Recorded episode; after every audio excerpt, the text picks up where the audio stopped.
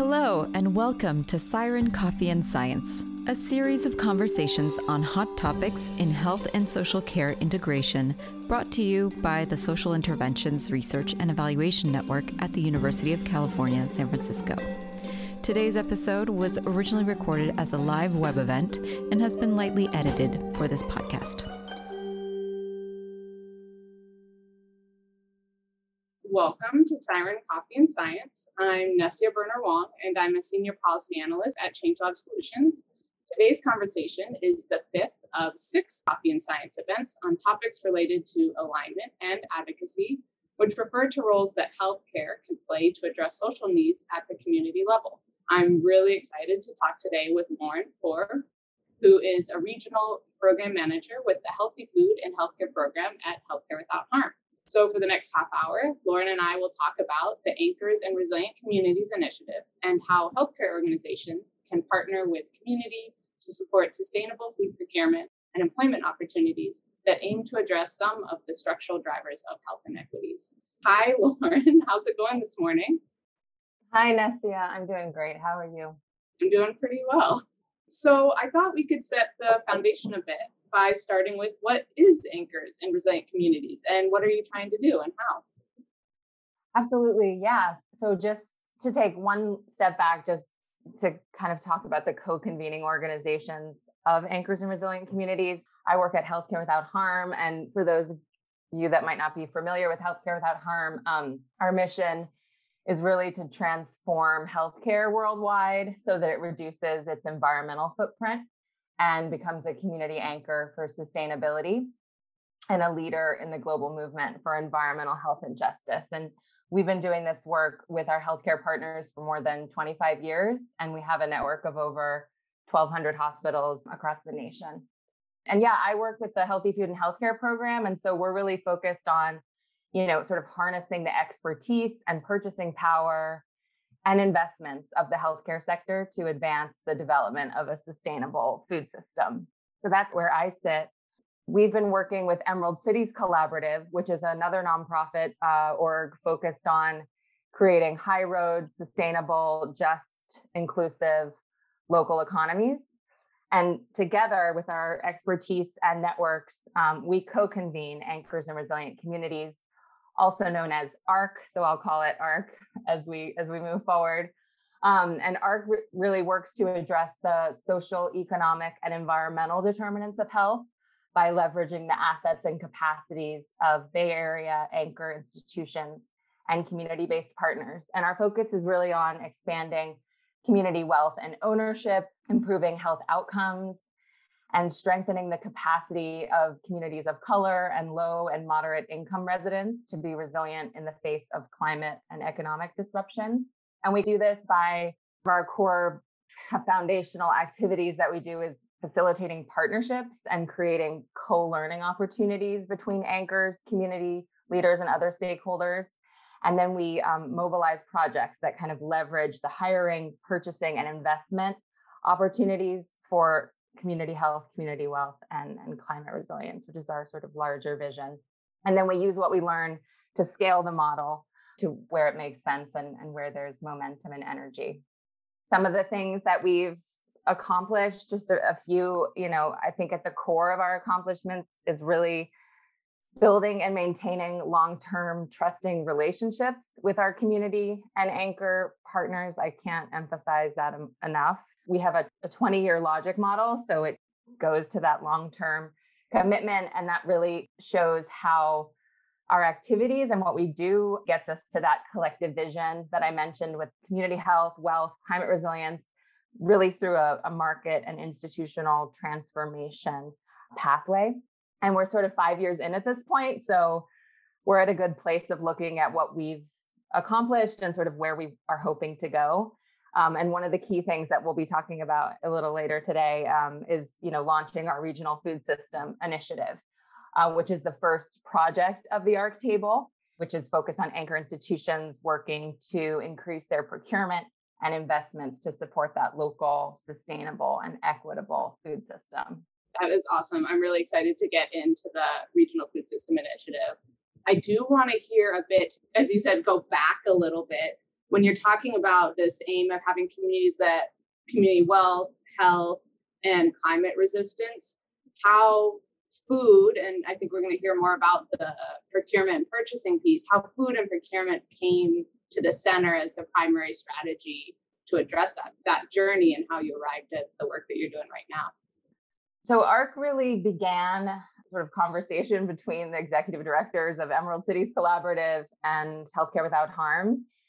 And that led to working with the Democracy Collaborative actually to do an assessment um, that kind of looked at both the anchors' collective needs for products, goods, and services, and then the existing capacities and opportunities um, within the communities of the East Bay that could be lifted up and, and supported by this effort. So we did 200 plus interviews of both anchor and community partners. And that assessment revealed that the combined East Bay anchor procurement of, of hospitals, local government, and universities was $6.8 billion a year.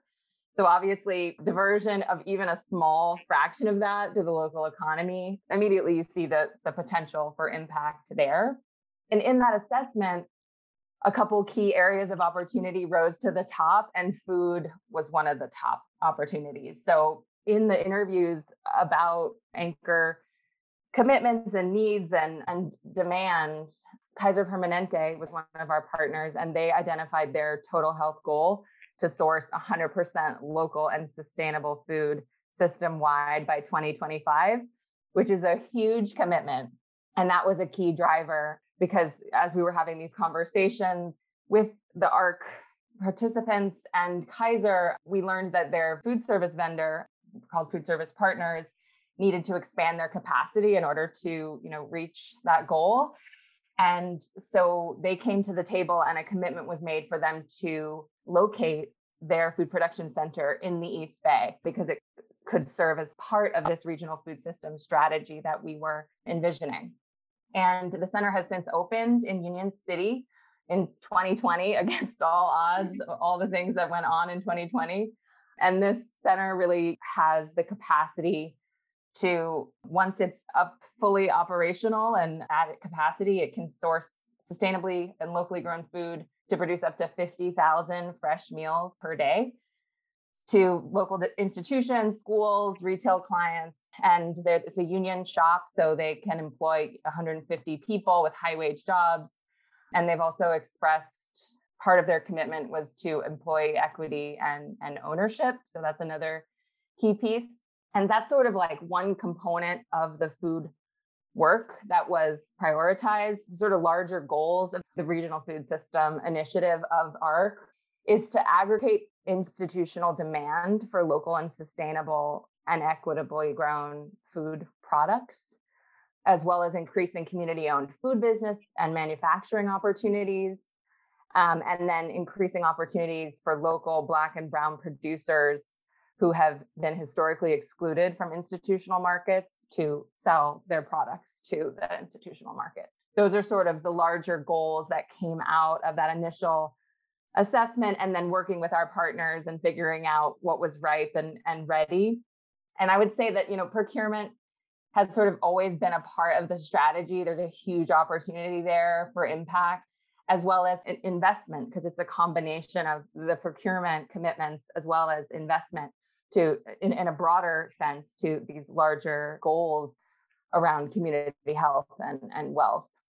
Yeah, I would say that's sort of how the ARC work was born and how the food project grew from that initial assessment. I, I think food is the is the first project of ARC, and uh, you know we could talk about this later. But the people at the table are not all food focused. So we're in, in the next, you know, year looking at opportunities for other sectors and, and growth there as well. It's, it's super exciting and inspiring because I think healthcare without harm, Change Lab, you know, all these public health or healthcare, health system oriented organizations have been on this journey of it started with health systems looking at how we can improve the health and nutrition of the folks that come in our building. How can we look at what they're eating as if you're crossing with food systems and then really sort of on this journey to understand that there's the food system is super intersectional. You have to look up the food system supply chain and at the values that you're supporting in it. And it's really inspiring to see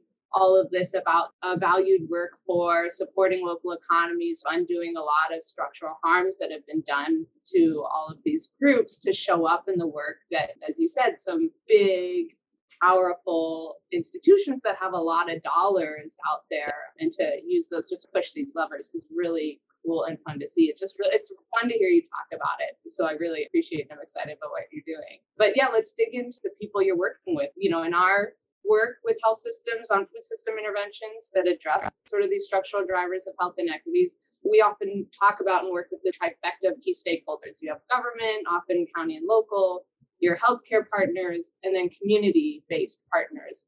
And it sounds like this is the case for you too. And I'd love to hear your perspective on their unique roles and the importance of each of those partners in the work. Just to start with what you were saying about the valued workforce and uh, local economies and sustainability, climate centered work. The core partnership here of the co convening organizations is a really important one as well because Healthcare Without Harm brings the healthcare anchor relationships. And then Emerald Cities Collaborative brings this local economies, community based organizations relationships. And so together, we kind of collectively are able to prioritize all of those values. So that's a key foundation of, of our work together. And then the ARC table at large really refers to the steering committee and our, and our work groups. And we have a governance structure that includes like 30 or so organizations that uh, healthcare orgs, local and county governments, like you were saying, community based organizations and community based anchors like Roots Community Clinic. Uh, we have workforce development partners at the table. And together that makes up the ARC steering committee. And then we have these work groups that are sort of loosely defined based on the, the project that we're working on at the time. And just to sort of zoom in, like you asked about the unique roles of each of these stakeholder groups. Start with healthcare, since I'm a healthcare without harm. You know, I think healthcare is huge. They're mission aligned to be supporting health. So that's a, a big piece. Mostly on our steering committee, we have community health representatives, you know, their community benefits staff, community engagement specialist type leadership on, on our steering committee. But, you know, in addition to their health goals, they also have strong and evolving sustainability goals, like I mentioned, and equity commitments. And those commitments further deepen their alignment with the ARC table and work. They're figuring out how to combine those commitments and how they work together and, and who's working in which direction to meet those commitments. And you know, these partners, they have like huge political influence they have the you know, procurement and investment power to build and, and support stronger, healthier communities, as well as this climate resilience piece, um, which is huge. And, and they have a, a responsibility to shift the power dynamics and support community led, equitable change in their communities, which can be defined in, in a lot of ways that's sort of the healthcare side. And like you were saying, there's the healthcare has a lot that they can do internally inside the walls uh, related to food and their values based purchasing, that kind of thing, their menus. There's a lot of strategies they can do internally. And then outside, obviously, the collaborations with community organizations, businesses, their community benefit work. So there's a, a lot of potential there. Uh, we've also got at the table local and county government partners they have connectivity and the, the clout to kind of pull together cross sector projects. So, for example, one of our partners on our steering committee um, is Alameda County, and we've got um, All in Alameda, and they have this big circular food economy plan for the county. And they've been able to mobilize funding and a lot of organizations to implement that circular food economy effort. And so I think the structural organizing capacity uh, there is a big one and bringing together partners. And then obviously community-based partners have the people power and have the connection to their community members deep roots in understanding you know what is needed to actually support health and wealth and resilience. That's the foundation of groups you know that that's the the root going off of community, obviously the intent of this work that you're doing is to make change, you know, within communities and wanting them to be incorporated in part of the process. How did you engage with and incorporate the priorities of the communities that are targeted by what you're doing in the process and implementation of your work. The, the big players are at the table, and I think what we're constantly learning how to do better is have authentic and good engagement with community. For sure. Everyone is always learning. And I think that, you know, community engagement is an ongoing process. In in the beginning with ARC, you know, that sort of initial assessment that I talked about actually, you know, was a helpful tool to engage and identify community partners because they did with the Democracy Collaborative a lot of interviews with community partners, which allowed to kind of understand, okay, what's what, where are you at? What are your priorities? Is this effort we're trying to pull together. You know, it kind of just like starts to build relationships and intention, collective intention um, together. So I think that that actually played a key role in who was coming to the table in the beginning. And obviously, Emerald Cities Collaborative had existing deep relationships with community organizations in the Bay Area and trust there. So, so that was a big piece as well. Also, I would say this sort of co-learning opportunities, one of our key activities. And starting off with that mindset of we're learning as co-convening organizations. The anchors partners are are learning. The community-based partners are learning as well, depending on the topic. Who is the expert is is a rotating uh, position. And this kind of gets at that at the power, trying to balance some of the power to kind of upset a lot of the power imbalances that we often see in collaborations between anchors and community groups. So I think the co-learning piece is important and gets everyone like on a foundation to to be able to work together um, in a way that's a little bit more balanced and then again, yeah, just shout out to our partners at ECC again, because the sustained community engagement, you know, it's been five plus years at this point. So we have some people at the table that have been there since the beginning. Our partners at ECC really have helped maintain those community-based relationships just hopping on the phone you know just the just regular engagement understanding where people are at is so it's so basic but it's so somehow gets lost i don't know um but yeah so that's a really key key piece. And then also, I mean, our steering committee members, like they're committed, coming to the table and always kind of giving us new ideas for who to engage um, and who should be at the table, who's missing, that kind of thing. So to dig into something maybe a little harder, but it's always super helpful. We love hearing about the work that's going well, and it's really helpful to learn about what's hard and challenging in the work. Could you highlight one challenge that you faced and if you've gotten past it, how you addressed it or, or how you're looking at it, if it's something that you're still working through? For sure. Yeah. I'm to go with the, the silo structure. We had been talking about challenges within health systems and challenge working with health systems. And I think that the siloed nature of these bigger institutions comes up a lot. And I think mentioned it earlier, but sort of who's at the table and who's committed to what makes a big difference in what is prioritized and, and done. So we have community health people at the table and we're trying to do a food service initiative. That might not be the right structure. We need to get connected internally to who's doing what to be able to actually make take take action. I think that's something that we've seen and with along with that some of these like big commitments that I was talking about earlier that are being made to big sustainability goals, equity goals, like a lot of times those don't have the resources like staffing, funding, et cetera, to actually meet those. So I think something we're working on and a challenge there is kind of trying to make those connections internally to make it so that those commitments to equity sustainability you know the the large anchor commitments people are making that the the people in internally are communicating to to be able to you know be accountable to those commitments and that might be adding money to budgets um, shifting things around that kind of thing i'm going to throw a question at you that this just reminded me of but i think it was sort of top of our mind